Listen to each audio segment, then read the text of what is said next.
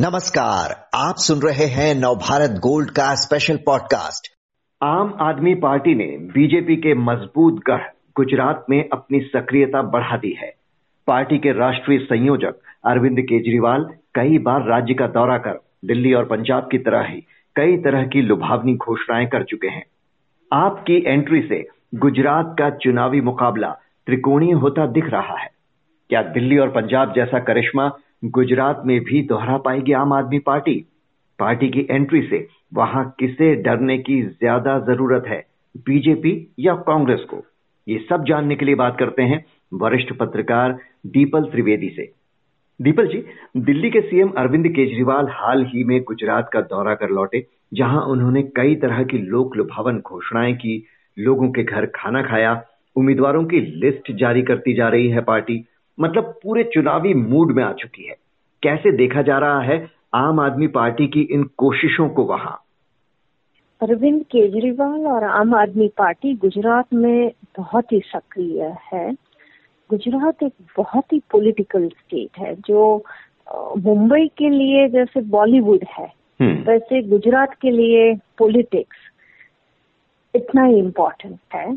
और अभी तक इतने सालों तक काफ़ी दूसरी पार्टियाँ आई थी, जैसे राष्ट्रीय जनता पार्टी हो, उसके पहले जनता दल हो, पर जितना आम आदमी पार्टी जो एक अपना खुद का एक स्पेस बना चुकी है गुजरात में, इतना स्पेस इतनी जगह, इतने इम्पोर्टेंस पहले कोई भी थर्ड पार्टी कर नहीं पाई है गुजरात में।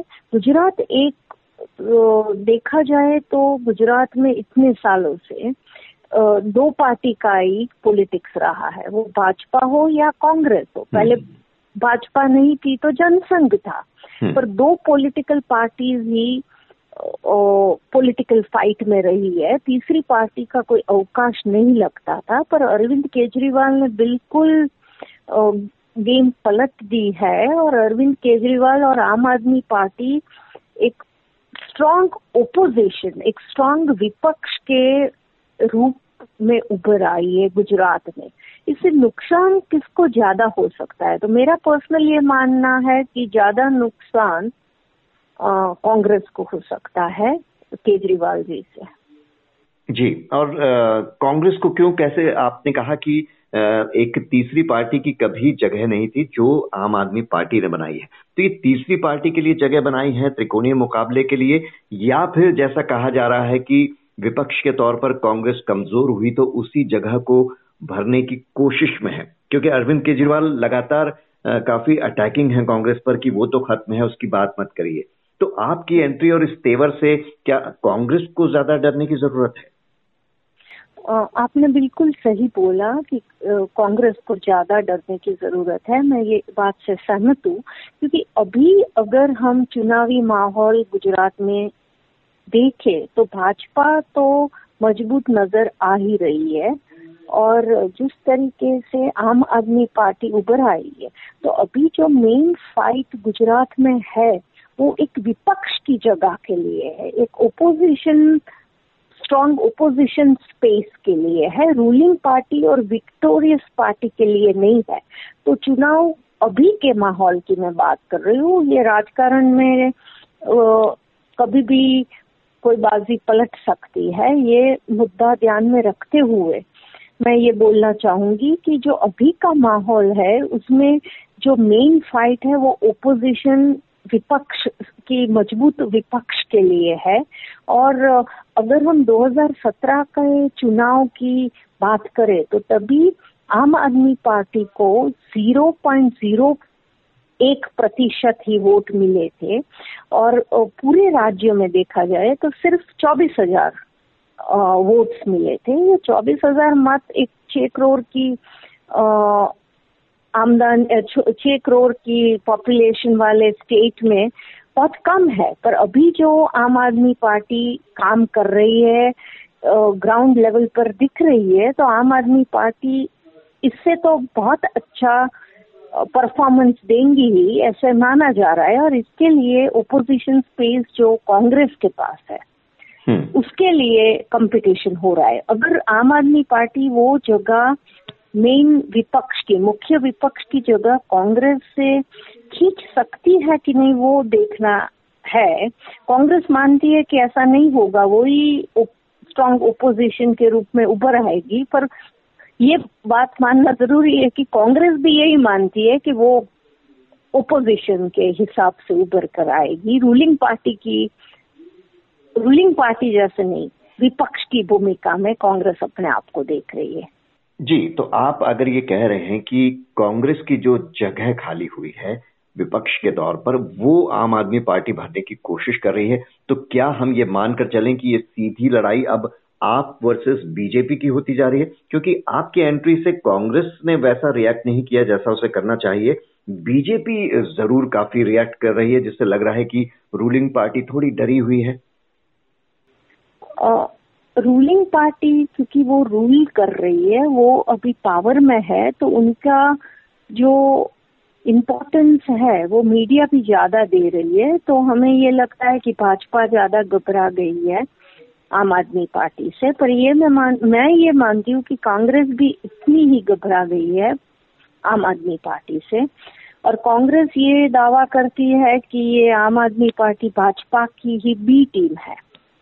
ये कांग्रेस का डर दिखा रहा है कि अभी वो एलिगेशन कर रही है। क्या आम आदमी पार्टी कांग्रेस की जगह ले पाएगी?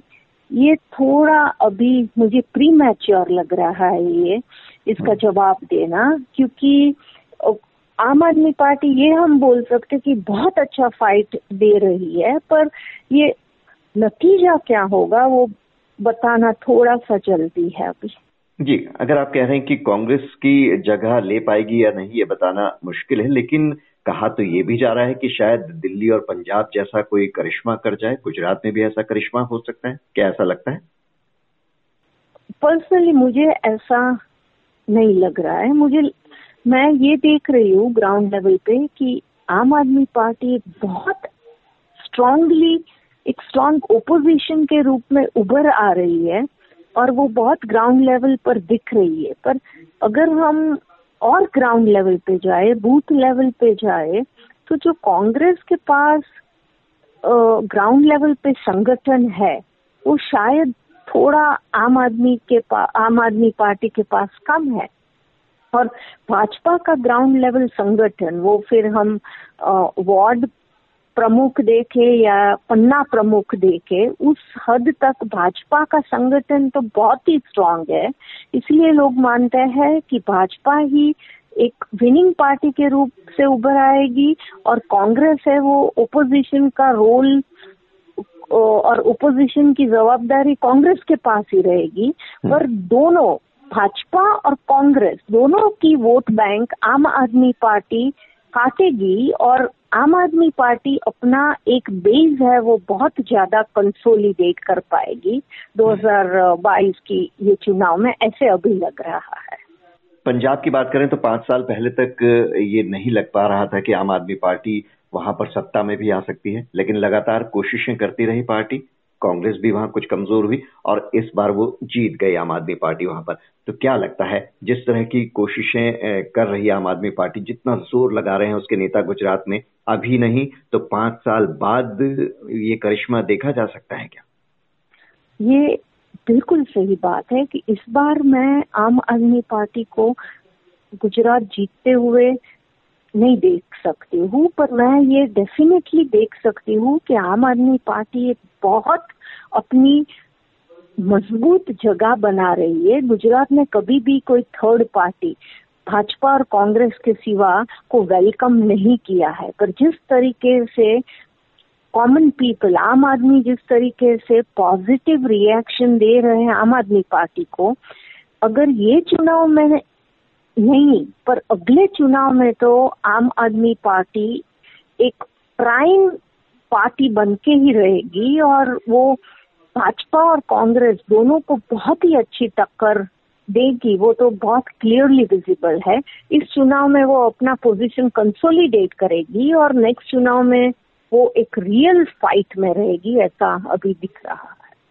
बहरहाल, आम आदमी पार्टी गुजरात में अपने पैर जमाने के लिए पुरजोर कोशिश कर रही है। देखना होगा कि वहाँ की जनता इसे कैसे लेती है। दीपल त्रिवेदी जी बहुत बहुत शुक्रिया आपका।